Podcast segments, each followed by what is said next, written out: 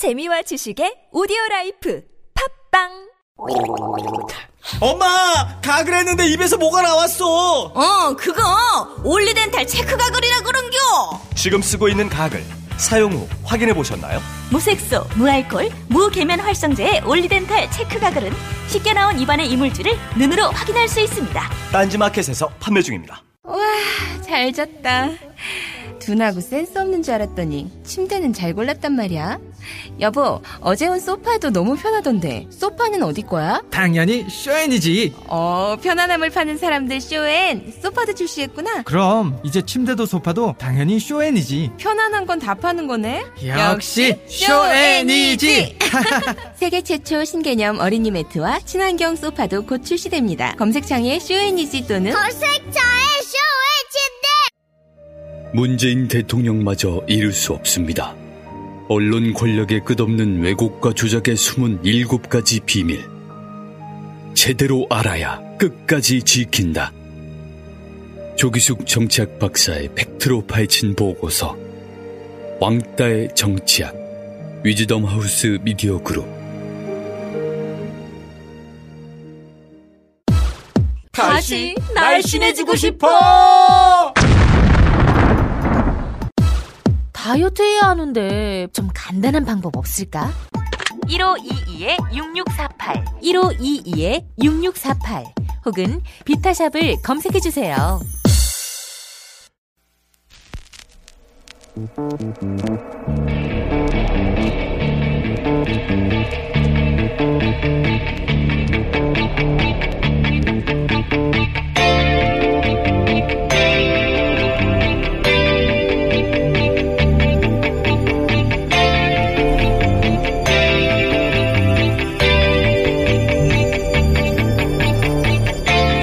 안녕하세요. 김호준입니다. 추경 예산에 대해 야당은 추경 요건이 되지 않는다면 반대합니다. 요건이 안 된다는 건 전쟁, 재해, 경기 침체, 대량 실업, 남북 관계 등의 중대 변화에 해당이 되지 않는다는 겁니다.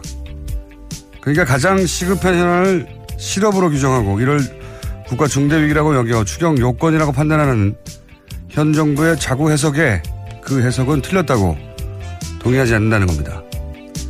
그런데 그렇게 따지면 박근혜 정부 시절 모든 추경은 단 한 번도 요건이 안 됐습니다. 심지어 브렉시트를 명분으로 했지만 실제 브렉시트와 관련해 그 돈을 쓴 적도 없었죠.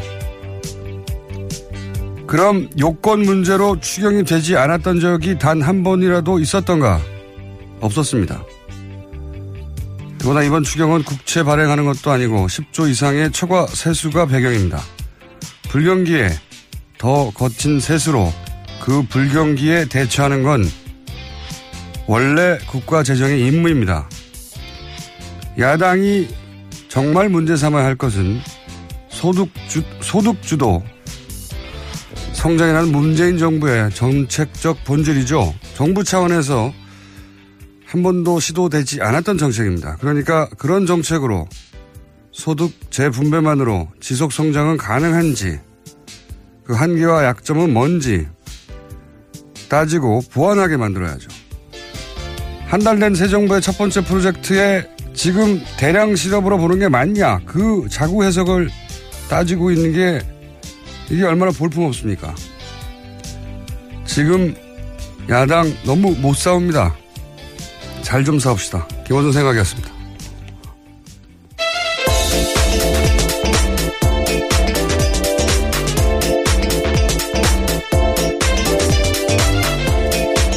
시사인의 김은지입니다. 네. 야당이 잘 못 싸워서 제가. 어제부터 계속 걱정을 하고 계신 것 같아서요. 아니, 이게 이제 잘 싸워야 서로, 어, 시사 방송도 할 말이 많고요. 저희도 먹고 살고 그렇거든요. 아, 근데 이게 설득력이 떨어지는 쟁점으로 자꾸 싸우니까. 자, 아, 첫 번째 뉴스는 뭡니까? 네, 청와대는 강경화 외교부 장관 임명을 가급적 빨리 매듭 짓는다는 방침을 세웠습니다. 오는 29일 한미 정상회담과 다음 달 초 G20 정상회담 준비 때문에 외교부 장관 부재를 더 이상 방치할 수 없다라는 건데요. 이번 주 일요일 임명이 유력합니다.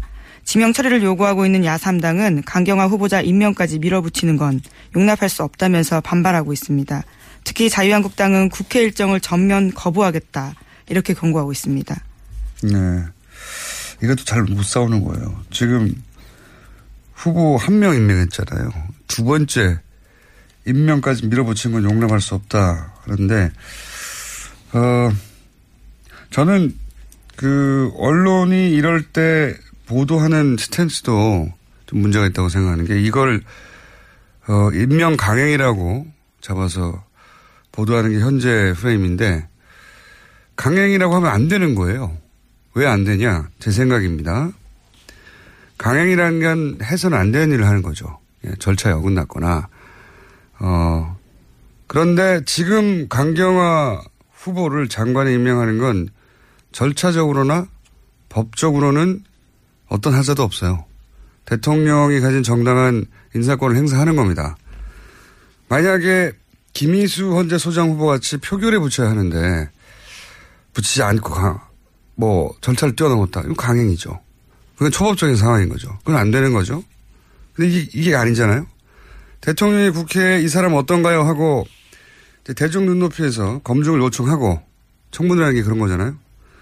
국회는 이 사람 정도면 괜찮다 아니면 이 사람 문제 있다 하고 의견 제시를 하죠. 근데 장관의 경우에는 거기까지가 국회의 권한이에요.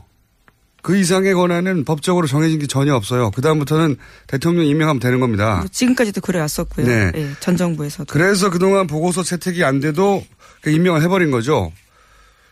그 인사청문회가 도입된 이후에 그럼에도 불구하고 낙마한 경우는 그 인사에 대해서 워낙 여론이 안 좋다.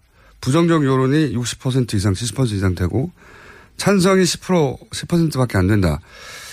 그런 경우에 여태 딱 3명이 낙마했어요. 그러니까 법적으로는 대통령 인사권이지만 야당이 이렇게 문제 지적을 하는데 여론이 거기에 동조하는 거죠. 아, 이 사람은 정말 문제가 있네. 그러면 그런 여론 때문에 대통령이 처리한 케이스 딱 세 번 있었던 거예요. 그것도 법적으로는 안 해도 되는데, 어, 국민 여론을 그렇게까지 거스르면서 이제 임명을 하면 대통령 자신의 지지율이 떨어지거든요. 그래서 국정 동력도 상실되니까 뭐 그래도 임명해 버리는 경우도 많이 있었지만 딱 세 명 낙마했는데 이번엔 여론도 60% 이상이 임명을 찬성합니다. 그럼 이 상황에서는 거꾸로 국회가 억지를 부르는 거예요. 대통령의 정당한 인사권 행사를 하려고 하는데 여론도 그걸 지지하고 있는데 그걸 못하게 하는 거죠. 파국이라며. 그런데 이 상황에서 임명하는 게 어떻게 강행입니까? 강행이라고 그 프레임을 잡으면 안 되는 거고요. 현 정부를 상대로 야당이 여론조사에서 진 거예요. 그럼 대통령의 합법적, 절차적 문제없는 임명권을 인정해야 하는 겁니다. 예. 네. 이걸 강행이라고 하면 안 되는 겁니다. 제가 보기에는 그래요. 이게 습관적으로 야당이 반대하면 강행이라고 하는데 뭐가 강행이죠? 야당이 잘 못 싸운다고 저는 봅니다. 계속해서. 예, 여론조에서 지고 있고 여론조에서 지고 있는 이유를 잘 모르는 것 같아요. 자, 다음 뉴스는요. 네, 어제는 전현직 인권대사 등 10명이 강경화 외교부 장관 후보자에 대한 지지 성명 발표했습니다. 이들은 성명에서 강 후보자는 유엔 사무총장들과 함께 유엔의 정책 전반을 다룬 경험을 지닌 유일무이한 한국의 대표적 외교 전문가다라면서 지지 이유를 밝혔는데요. 이번 성명에는 초대 인권대사를 지낸 박경서 동국대 석좌 교수, 또 이석태 전 인권대사, 이정훈 현 북한 인권대사 등 10명이 참석했습니다. 저는 강경화 후보는 참 이상한 케이스라고 봐요. 이례적이고. 유엔 인권대사들이 이제는 다시 지서명한 거잖아요. 외교부 어 노조로 출발해서 외교부 장관들도 하고 그다음에 유엔 대사들도 하고 그냥 전례를 벗어난 전문가 영역에서는 우리 언론에서 잡아내지 못한 강경 후보의 경쟁력을 받거나 뭐 실력을 그들 사이에서 인정받는 부분이 있거나 이런 게 아니겠나 생각이 들거든요. 너무 이례적이어서. 근데 이제 너무 알려진 바가 없어요, 이분이. 생각해 보니까. 주로 외국에서 활동하다 보니까 그런 네. 점이 좀 있을 텐데요. 왜 이런 분들이 자꾸 지지선을 이례적으로 하는지는 임명되고 나면 꼭 제가 인터뷰를 해봐야 되겠습니다. 뉴스공장에 초대해서. 이상한 케이스라서. 임명되느냐 안 되느냐보다 저는 강경화 후보 자체에 대해서 궁금해졌어요. 예. 왜 이럴까요, 이분들이? 궁금하지 않습니까? 여러 차례 러브콜 보내셔서 꼭 인터뷰 하셨으면 좋겠습니다. 물론 지금 한미 정상회담이랑 G20 등이 남아 있긴 한데요. 그 그러니까 사이에 예. 한미 정상회담 끝나자마자 저희하고 인터뷰 좀 하자는 얘기예요. 아니, 저 개인적으로 굉장히 신기합니다. 이런 일이 벌어지는 게. 특정 장관 후보가 이런 전방위적인 지지 선언을 공개적으로 받는 게 처음이라서. 자, 다음 순요. 네, 안경환 법무부 장관 후보자의 저서가 논란 중입니다. 왜곡된 성의식 담았다란 비판을 받고 있습니다. 안 후보자는 데이트 폭력에 대해서 언급하면서 남성의 폭력적 행위를 정당화하진 않았지만 폭력을 동원해서라도 최종 목적을 달성하고 싶은 것이 사내의 생리다라는 식의 남성의 행위를 생물학적 본능으로 표현한 부분이 나옵니다. 법무부 장관으로서 이 같은 성의식과 여성관이 적절하냐라는 지적이 나오고 있습니다. 그렇군요. 이번에 책에서 이런 걸 썼다는 거죠? 네, 어제부터 계속 화제가 되고 있습니다.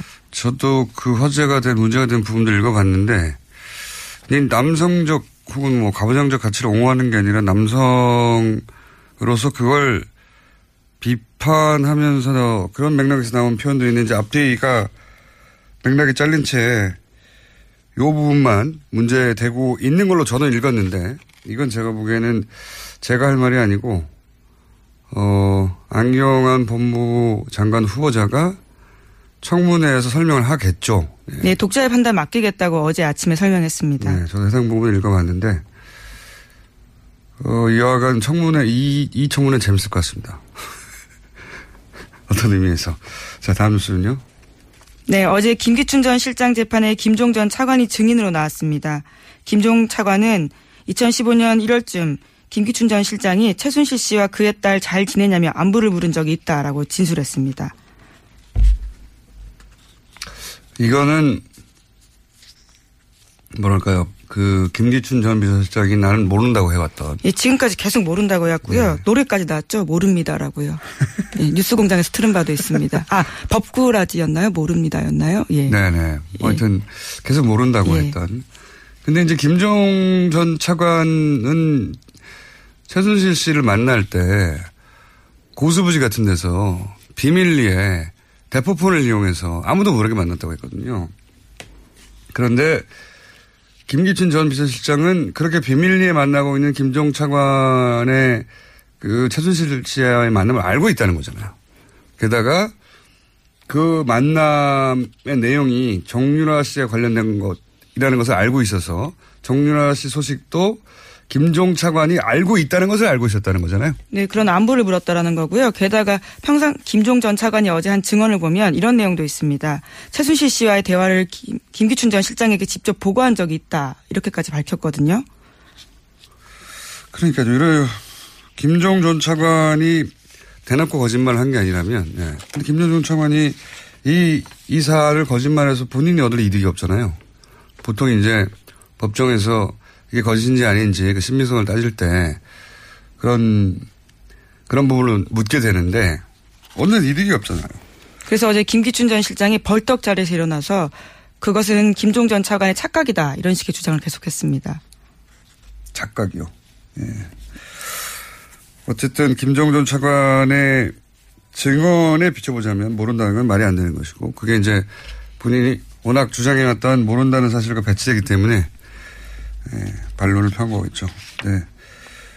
법정에서 어떻게 판단할지 모르겠는데 김정 전 차관의 증언을 더 신빙성 있게 받아들이지 않겠나. 저는 저는 정황이 그렇습니다. 뭐 그런 증언이 나왔다는 거고요. 자 다음 뉴스는요. 네, 법원이 재판을 중계 방송할 수 있게 허가하는 게 좋을지에 대해서 대법원 산하 법원 행정처가 판사들에게 설문조사했습니다. 그에 대한 답변이 나왔는데 1000명이 넘는 판사들이 참여했고 재판 과정 일부 혹은 전부를 중계하자란 판사가 680명이 넘었습니다. 그러니까 전체 67%가 찬성을 한 겁니다. 전체는 아닐지 몰라도 어쨌든 재판 과정 일부가 중계될 수도 있겠네요, 이제. 그러면. 그럼 또 양상이 좀 달라질 거라고 봅니다. 법정에 직접 가서 재판 과정을 지켜보는 사람이 그렇게 많지 않거든요. 예, 쉽지 않습니다. 그리고 실제 지금 하고 싶어도 쉽지 않고요. 예, 뽑아야 되는데요. 그 뽑히는 확률이 아직까지는 좀 경쟁률이 있습니다. 그렇게 되면 그 재판정에서 검찰과 변호인단의 긴장도도 굉장히 올라갈 것이고 생중계되고 있으니까 피고석에 앉아 있는 분들도 굉장히 긴장하겠네요. 웃음은 더 이상 나오지 않을 것 같습니다. 네, 졸기도 쉽지 않은 상황이죠. 그건 참기 힘들어요. 아, 그런가요? 참으셨다면서요? 참기 힘들어요, 근데. 예. 그 자리도 좁고 계속 앉아, 정자세를 앉아 있어서 졸지 않기 힘듭니다. 자, 다음 뉴스는요. 네, 정동춘 전 K스포츠재단 이사장이 재단 출연금 275억 원 등을 인출 시도했다라는 보도가 나왔습니다. K스포츠재단에 따르면 정 전 이사장은 올해 초 이사회에 해임당했는데 법원에다가 이에 대해서 가처분 신청 냈거든요. 가처분 신청 결과 이사장은 아니지만 이사로서는 지위를 유지할 수 있다라는 내용이 나오자 정전 이사장이 이 내용을 들고 재단에 찾아가서 자신이 다시 이사장이 됐다 이렇게 소란을 피웠고요. 또 다음 날에는 그것을 들고 은행에 찾아가서 자금 인출 가능한지 물었다고 합니다. 그러니까 반쯤은 맞는 얘기네요. 왜냐하면 법원이 이사회 결의가 어, 이사장 새 신임 이사장을 뽑았는데 이사장 임기는 끝난 건 맞다. 그렇죠. 그거는 이제 어, 정동춘 전 이사장 이야기가 틀린 것이고 자기는 계속 이사장이라고 했으니까. 하지만 상임이사 지위는 유지할 수 있다. 상임이사 3명 중에 1명. 예, 아직은 임기가 남아있기 때문입니다. 두 개가 임기가 다르거든요.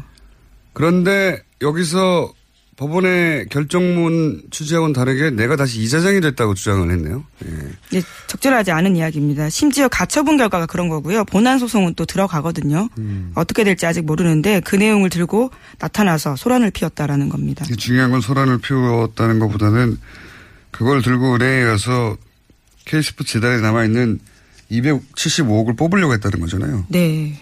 이거는 이해가 안 가네요. 서로 이사장이라고 하더라도 이 돈을 개인적으로 다 뽑을 수가 있나? 은행은 당연히 거부했겠죠? 네, 법인 계좌 자금 인출 요구 거부했습니다. 이건 수사의 영역 아닙니까? 굉장히 이상한 시도인데요. K스포츠 재단에 있는, 어, 재단 출연금이 자기 개인 돈도 아닌데 이걸 이상하네요. 이상한 한번 들여다봐야 될 것 같습니다. 자, 이런 보도가 있었습니다. 앞으로 저희도 관심을 가지고 지켜보겠습니다. 다음 뉴스는요? 네, 참, 런- 이 덕분에 노승일 씨가 급여를 못 받고 있었죠. 네, 계속 네. 지금 돈이 묶여. 있어서요. 네. 예. 여러 뉴스는요? 명이 다 못 받고 맞습니다. 있습니다. K스포츠 재단 직원들요. 아무도 못 받고 있었어요. 다음 뉴스는요? 네, 런던에서 큰 화재 났습니다. 런던 경찰청은 런던 시내 24층짜리 아파트 건물 화재로 지금까지 12명이 사망한 것으로 확인했다고 밝혔습니다. 화재. 저도 뉴스를 잠깐 봤는데, 어, 여기가 런던 히드로 공항에서 시내로 들어올 때 고가가 지나가는 동네예요. 그 고가 들어오면서 도시개발에 관련해서 이슈가 됐던 오랫동안 지역에서 제가 좀, 어, 그걸 읽어본 기억이 있어서 여기가 이민자들이 모여 사, 많이 모여 사는 빈곤 지역이었거든요. 그래서 런던에서 인구 밀도가 가장 높은 것이었는데 이제 나중에 개발되면서 부천도 붙게 되고 그 왜 뉴욕에 가면 할렘가하고 부천하고 바로 붙어 있잖아요 한 블록 사이에 네. 그런 걸 연상하시면 되는데 그 왜 영화 노팅힐이라는 영화 있잖아요 그 곧 그 동네입니다 여기가 그 아, 동네인 네. 그 동네인데 이 이야기를 하는 이유가 뭐냐면 화재를 났다는 뉴스 영상을 봤는데 불이 아주 삽시간에 번지더라고요. 그렇죠. 그랬다는 얘기는 이게 고층 건물인데 그랬다는 건 스프링클러나 방화병 같은 이제 기본 방화 설비가 제대로 안 됐다는 거거든요.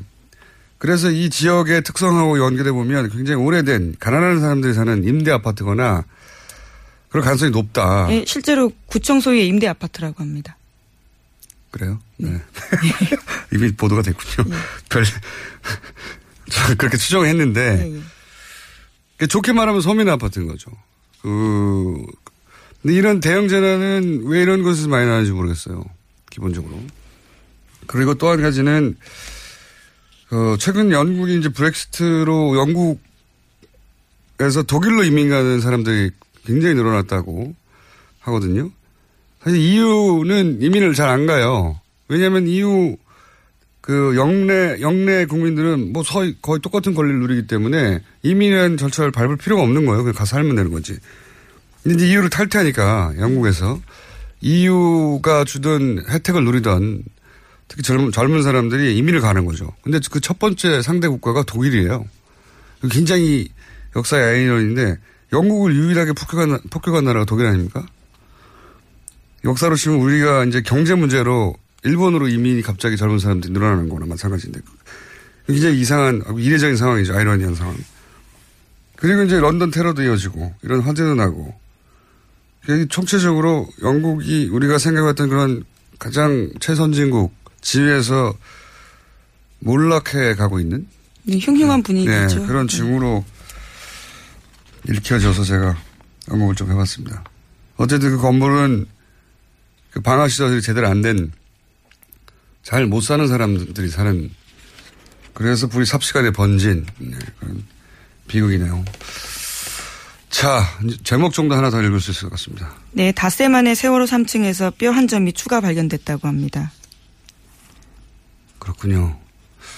이 문제는 저희가 따로 한번 다뤄야 되겠어요. 종합해가지고 워낙 띄엄띄엄 발굴되고 있고, 어, 그리고 현재 수습 본부, 수습 상황도 굉장히 문제가 많다고 해요. 예.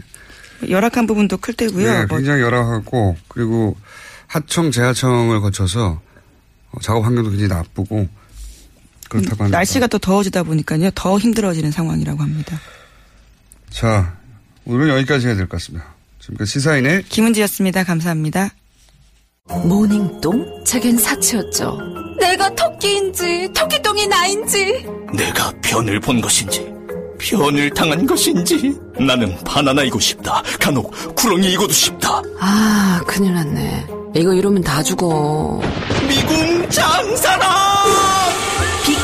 추억, 미궁 장사랑이 찾아드립니다. 혈중 콜레스테롤 개선과 배변 활동에 도움을 주는 건강기능 식품입니다. 검색창에 미궁 장사랑. 골반 잡자 바로 잡자 바디로직 허리 통증 바로 잡자 바디로직 몸매 교정 바로 잡자 바디로직 자세가 좋아지는 골반 교정 타이즈 바디로직 검색창에 골반 교정 바디로직 삐딱한 남성 골반 허리에도 역시 바디로직입니다. 바디로직의 효과를 못 느끼셨다면 100% 환불해드립니다. 자세한 환불 조건은 홈페이지를 참조하세요.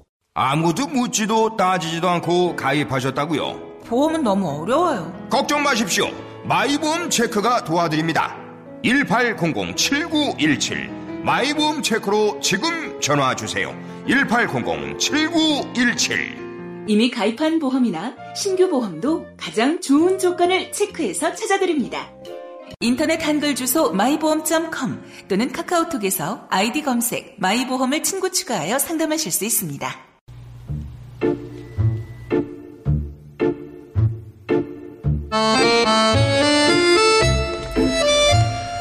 내부자 둘. 오늘 다시 한번 더불어민주당의 안민석 의원이 출석을 안 하시고 지방에 가셨습니다. 안민석 의원은 지방에 계시고 자유한국당 김성태 의원은 스튜디오에 계십니다. 안녕하십니까? 예, 안녕하세요. 김성태입니다. 예.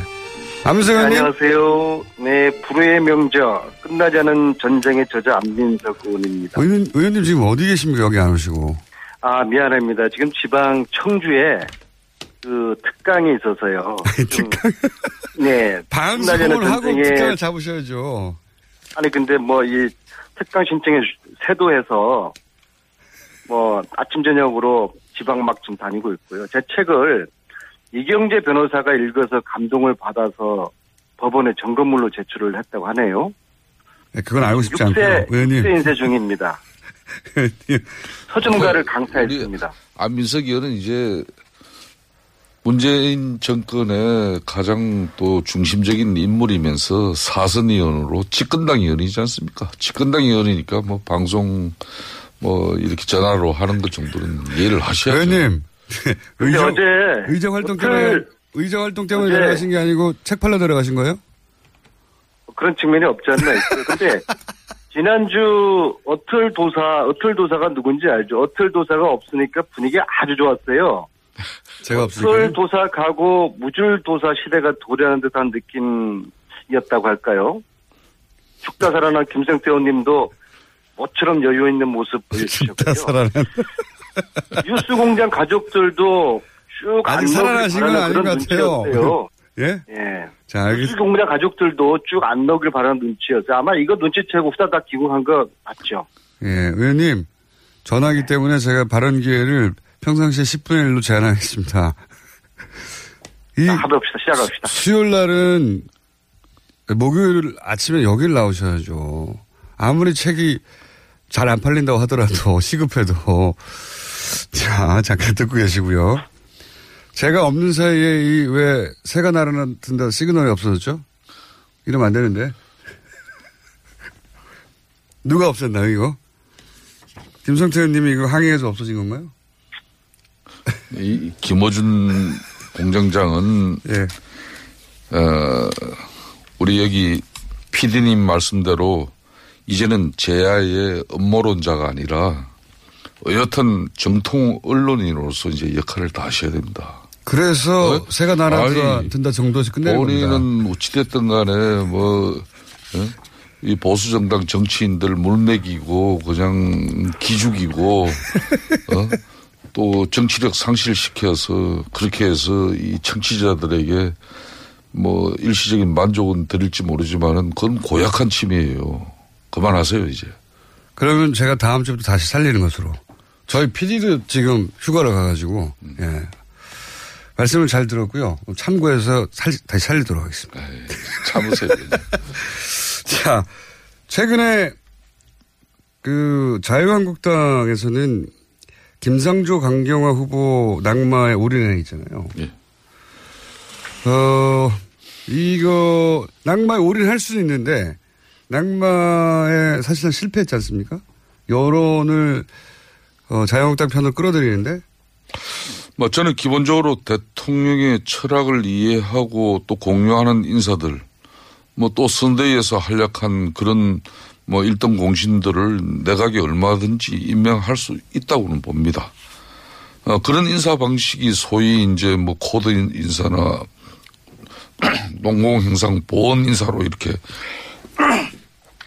죄송합니다. 비판은 받지만은 뭐 역대 정권마다 계속 있었던 것도 사실이고. 강경화 후보는 또 한편으로는 국정 운영의 추진력을 높이는 그런 장점도 있습니다. 그렇지만은. 보훈인사도. 후보. 어, 그러니까 이 도덕적 흥결은 또 차원이 다른 문제예요. 네. 고위공직자의 도덕성은 국가의 명예하고도 이게 직결되고 또 혹시라도 발생할지 모르는 그런 비행위는 국민의 피해로 귀결됩니다. 그렇기 때문에 어, 지난 정부 이야기를 꺼낸 것은 저도 뭐 별로 뭐 유쾌하지는 않습니다만은 어, 지난 정부 초대 공정거래 위원장으로 지명됐던 그 한만수 후보자 같은 경우는 세금 탈루 의혹과 대기업 변호 의혹 이 두 가지만으로 낙마를 했어요. 뭐 거기에 비해, 비하면은 김상조 후보는 뭐 의혹마도 드러난 의혹마도 일곱 가지예요.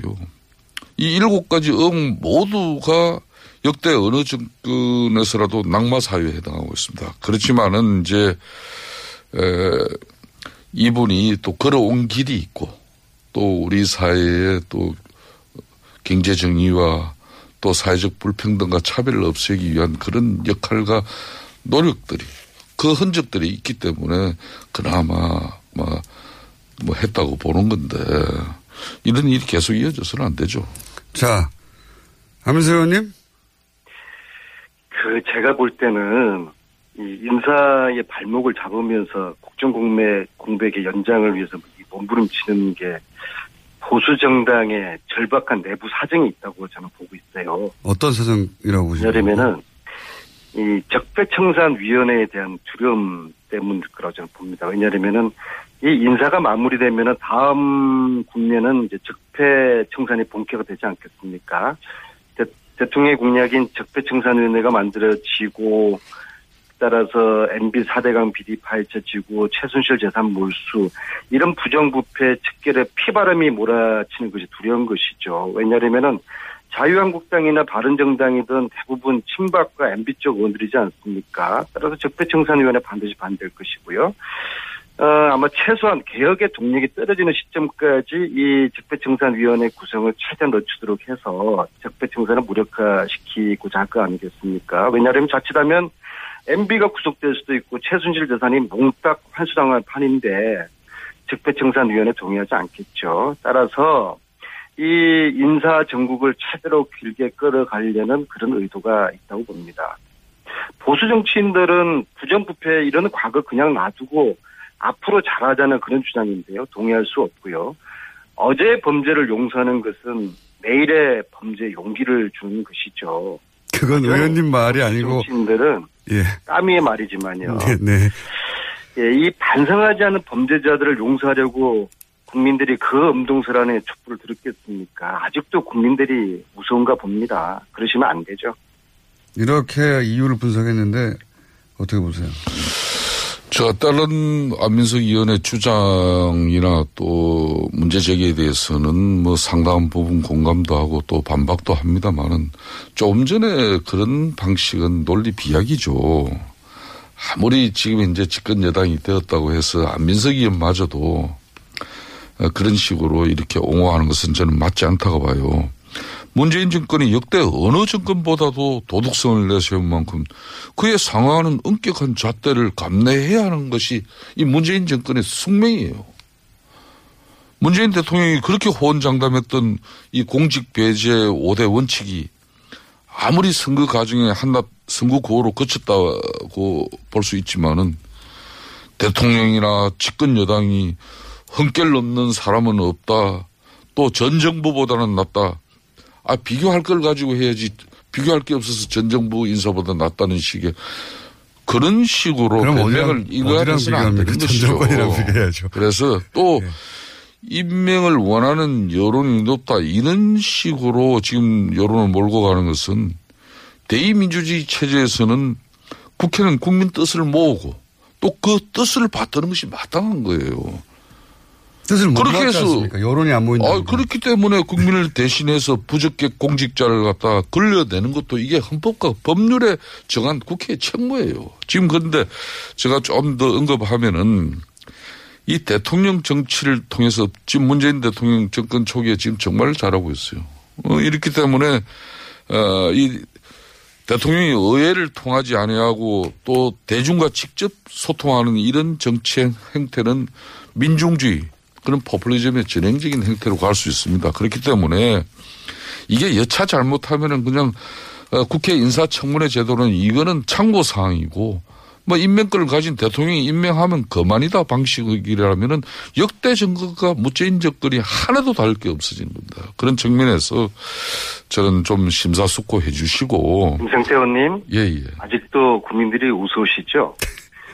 국민들은 인사 청문회 인사 인사 이거 빨리 국면 마무리하고 국정 안정 찾아서 빨리 그 하루속히 적폐청산 이거 해서 부정부패 척결하는 이 과거 청산하고 그래서 새로운 나라 새로운 미래 가자는 거거든요.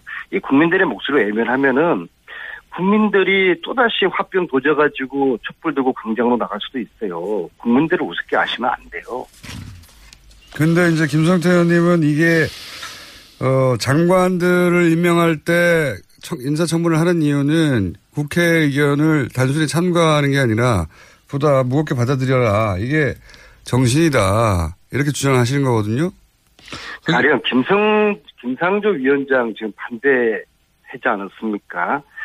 이분을 반대하는 것은 경제 민주화 재벌 개혁 반대하는 것이거든요. 이분을 통해서 대한민국이 재벌을 새롭게 거듭나게 하려는 그런 취지인데 이런저런 이유로 발목 잡으면서 국민들에게 마치 반대를 위한 반대. 아, 저 보수 정당들은 국정공백 이 연, 이 책임이 있지 않습니까? 최순실 국정농단으로 해서 생긴 이 국정공백의 오히려 연장을 위해서 몸부림치구나. 국민들은 그렇게 보죠. 국민들이 얼마나 독특합니까? 그리고 이 인사청문회 이후에 적폐청산위원회 이 국면을 두려워해서 어, 저렇게 반대를 위한 반대하면서 문재인 대통령 지금 국민들 90% 잘한다고 지지를 받는데 문재인 대통령 저 반복, 반복을 잡구나. 지금은 여야가 함께 힘을 모아가지고 과거에 대한 적폐를 청산하는 이 일을 빨리 지금 서둘러야 되는 거죠. 바람 불 때 연날려야 되는 거죠. 그렇게 좀 도와주세요. 김대표님이 예. 나서셔서. 예, 안민석 의원님 말씀 저도 존중합니다. 이 문재인 대통령의 파격적인 인사나 또 그 인사를 통해서 드러나는 계획에 대한 의지는 분명히 박수 받아서 어 박수 받고 또 존중되어져야 됩니다. 그렇지만은 위장 전 입을 비롯한 그런 의혹이라든지 특히 이런 청문회 과정에서 거짓 해명으로 일관하면서 이런 내용들은 국민 정서상으로도 받아들이기 상당히 어려운 부분이 나오고 있거든요. 근데 받아들였어요, 국민들이. 여론이. 아, 그러니까 제가 조금 전에 이야기했지 않습니까, 공장장님. 예. 국민 여론 물론 중요합니다. 그렇지만은 헌법과 법률이 보장돼 있는 그런 이 청문회 과정 이 절차를 또 우습게 받아 넘기는 그것도 더 큰 문제가 되는 거예요. 이게 절차를 받아들였죠, 다. 절차를 받아들이고 나서 국민 여론이 괜찮다고 여론조사상으로는 판정을 내렸잖아요. 그러면 야당도 동의하지는 않지만 국민 여론이 그렇다면 대통령이 합법적인 인사권을 행사하는 것에서 더 이상 할 수 있는 게 없지 않습니까? 그러니까 저 공영님 대통령께서 국민 여론과 지지가 지금 높습니다. 그렇기 때문에 이 대통령 정치를 통해서 정권이 직접 전국의 이니스티브를 주도하면서 어, 특히 막 이런 국회 헌법에서 보장된 어? 이런 청문회 그러니까 공직자들 이런 검증제도 이 자체를 갖다 우습게 여겨버리면은 큰 할을 부르는 거예요. 박근혜 정권이 왜 처음부터 이게 불통 국민들과 소통하지 않는 저항적 권력을 행사했기 때문에 결론은 국민들로부터 벌어진 거예요. 그 조금 전에 김 김성태 의원님께서 위장전입 말씀하셨는데요. 예. 어, 최근에 우리 여야원들 한 10분 정도가 모여서 뭐 수다 아닌 수다 뜨는 그런 자리가 있었는데요. 딱 한 사람만 빼놓고 전부 다 위장전입을 다 했다고 그러더라고요. 뭐가 머무든 게 나무른다고. 자, 안민석 예. 의원님. 자, 요 부분은 정확하게 합시다. 이 방송 이후에 뭐 어떤 행식으로 뭐 신상을 털기 좋습니다만은 뭐 저는 그렇습니다. 저는 두 자식 키우면서 딸의 우리 지역에서 내가 한 번도 이장 전입한 사실이 없어요. 그러니까 10명의 의원들을 모아가지고 한 명만 제외하고 그 의원이 누군지 모르지만 9명의 의원들이 그럼 다 자식들 키우면서 위장 전입하고 그럼 그걸 아니, 대부분 다 기정사실로 여러 가지 이런저런 이런저런 아니 이런저런 이유는 틀렸지만은 이런저런 이유로 해가지고 위장 전입을 대부분 다 했어요. 그건 의원들만 아니라 많은 국민들이 그렇게 하는데요. 왜 했느냐가 문제죠. 왜 했는지를 그걸 문제를 저 삼아서 이것은 좀 case by case로 따지될 따지 따져봐야 될 문제고요. 어쨌거나 어, 어쨌거나 아니 물론 이제 하자가 있는 후보는 안민석 의원님. 당연히 검증되고 글러져야죠. 그런데 안민석 의원님, 저 북만 산청에 한 가보세요. 북만 산청에 가면 이유 없는 죽음이 단 하나라도 있는가 한번 보세요. 다 이유 있는 죽음이죠. 예? 근데 이 지금 역대 그러면 30명의 장관이나 총리 후보자들이 이 낙마한 것은 다 이런저런 이유예요. 30명이 낙마하지 않고 3명이 낙마했습니다. 아닙니다. 역대, 역대 보면요. 예. 역대, 어, 이 낭만, 그러니까 MB 정권부터 해가지고 쭉 역대 정권들이 2000년 이후에 인사청문회에서 낭만 고위 공직자이 30명이에요. 3명입니다. 아닙니다. 2000년 이후 인사청문 나온 고위 30명이 부동산 투기 14건, 위장 전입 8건, 세금 탈루 8건, 논문 표절 5건, 경력 논란 3건, 이렇게 해서 30건이에요. 그런데 공장장은 어디서 보시고 3건이라고 그래요? 그 의원님. 근데 지금은 공백의 이. 책임이. 자유한국당하고 바른정당 의원님들한테 있는 거 아니에요. 그러면은 이 공백을 빨리 좀 메우려고 그렇게 협- 협력하는 게 그게 그 상식적이고 정치 도입 맞는 거 아니겠습니까? 자기들이 저지르는 국정 공백 이것을 자꾸 이것을 시간을 끌고 연장하려고 과거에 이야기하시고 그거는 좀 이치 맞, 맞지 않는 것 같아요. 김성태 의원님이 그쪽 의원님들 잘 좀 설득하세요. 네, 저도 안 의원님 국민의 눈높이에서 공직자를 검증하고 또 정부 여당의 독주를 견제 비판하는 것은 야당이 마땅히 해야 할 일입니다. 그렇지만은 저 개인적으로도 며칠 전에 대통령께서 국회를 찾아오셔가지고 추경의 필요성에 대해서 어, 대국회 대국민 호소를 했어요. 막 그런 대통령 시정 연설 때, 에, 뭐 이렇게 피켓 시 같은 행위 이런 부분은 사실상 피켓 시 원조는 민주당 아닙니까? 그런 구태한 전유물을 또 어, 지금 야당이 됐다고 해가지고 그런 방식을 써야 되느냐 이런 부분은 어, 이제 국민들이 공감할 수 있는 그런 새로운 방식을 찾아야 된다 이렇게 생각합니다. 저는 아니 그런 대통령이 국회까지 오셔서 설득 직접 하시고 또 그저께 상임위원장들 청와대 초대해서 네. 이렇게 부탁하고 설득하셨으면은 더 이상 대통령이 뭘 어떻게 하란 말입니까? 이거는 정말 발목 잡기 그 이상 그 이하도 아닌 것이죠. 그래서 빨리 빨리 이거 인사 매듭 짓고 부정부패 이 척결하는데 적폐청산 국면으로 넘어가야 되지 않겠습니까? 그러니까 우리 아, 아, 솔직히 이렇게 말씀하시면 좋겠어요. 이명박 대통령 비리 수사하는 거 이거 두려워서 그런다 그런 거 아, 닙니까 아, 좋습니다. 앞으로 거 없어요? 적폐 청산을 위해서 문재인 정권에서 어떠한 행위를 하더라도 정의롭고 공정한 세상을 위해서 할 일을 해야 됩니다. 그런 측면에서 지금 안경환 법무장관 후보자도 한번 보십시다. 그런 적폐 청산과 사회 정의를 바로 세워야 될 법무부 장관이 예? 술자리에는 반드시 여성이 있어야 하며 없으면은 장모라도 곁에 있어야 한다. 젊은 여자는 뭐 중간에 제가 생략하겠습니다만은 당당하게 매춘으로 살 수 있다. 뭐 이런 식의 아니 그 책 중에서 몇 줄 가지고 내용을 담은 그, 이런 그책 제목이 장관을 갖다 또 아무리 지금 현재 아니 김정태 의원님 그책 지금 말씀하신 그 책 제목이 뭔지 아세요? 그 책 제목이 뭔지 아세요? 읽거나 보셨어요? 읽어봤습니다. 상당한 부분. 그 책 제목이 뭡니까? 예? 남자란 무엇인가? 남자는 무엇으로 책 세상을 전체를 읽어보면은? 지금 말씀하신 거는 아주 그한줄 한 줄만 떼어가지고 앞뒤 문맥은 치- 생략하고 그게 말도 안 되는 그런 저 비방을 하고 있고요. 제가 안경한 그분을 사실은 몇 년 전에 서울교육감 보궐선거 나오시라고 출마 근유 드리, 드리느라고 제가 만나 뵌 적이 있는데요. 저는 그분에 대해서 야, 참 상대를 배려하고 예의를 갖춘 아주 꿋꿋한 선비, 그리고 권력에 대한 사심이 없는 분, 참 이러한 그 대한민국에 이런 학자가 있었구나. 참 인품도 훌륭하시고요. 그런 분 정도면 저는 대한민국 법무부 장관으로서 이 정치 검찰을 국민 검찰로 만드는 그런 분으로 저는 최적격자로 보거든요. 이런 분 말고 다른 분을 한번 추천 한번 해보세요.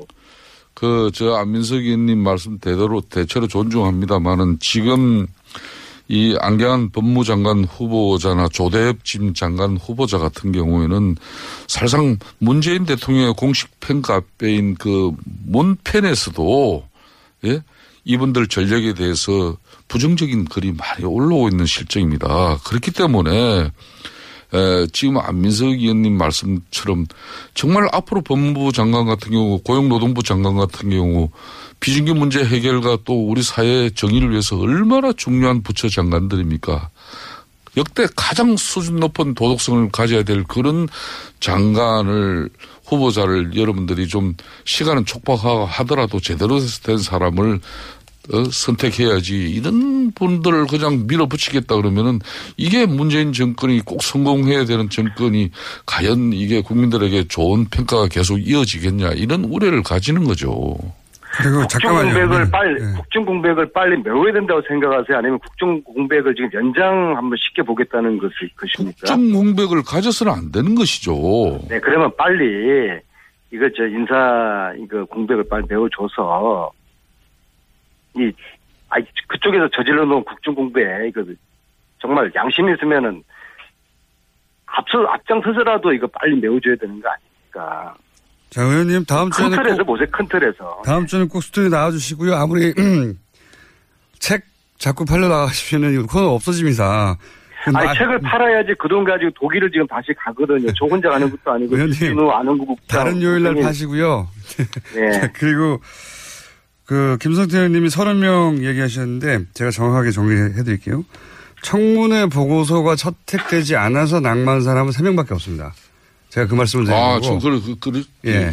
3명밖에 없고 역대 인사청문회 과정에서 낭만사람. 철회하거나 뭐 네. 다른 이유가 생겨서 물러나거나 아니면 여론이 나빠서 뭐, 어, 네, 낭만. 낭만하거나 그렇게 끝까지 임명되지 않은 사람의 숫자가 30명.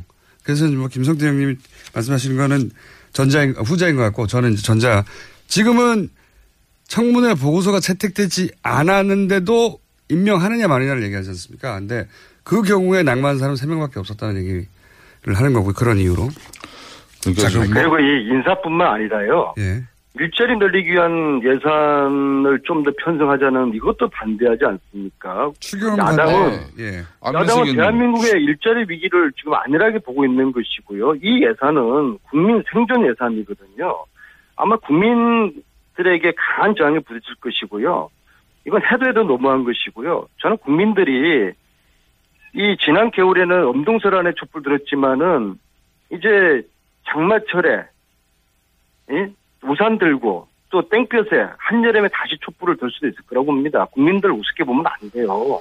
안민석 의원께서는 이제는 문재인 정권은 이제 권력을 가진 정권입니다. 또 민주당은 집권 여당이에요. 무한한 국정 운영에 대한 책임을 가져야 됩니다. 이거는 국회와의 협치를 통해서 안정적 국정 운영을 가져가야 되는 것이지 헌법과 법률을 무시하면서 국민 여론만 가져가면 된다는 식은 이건 상당히 위험한 발상이 될 수밖에 없어요.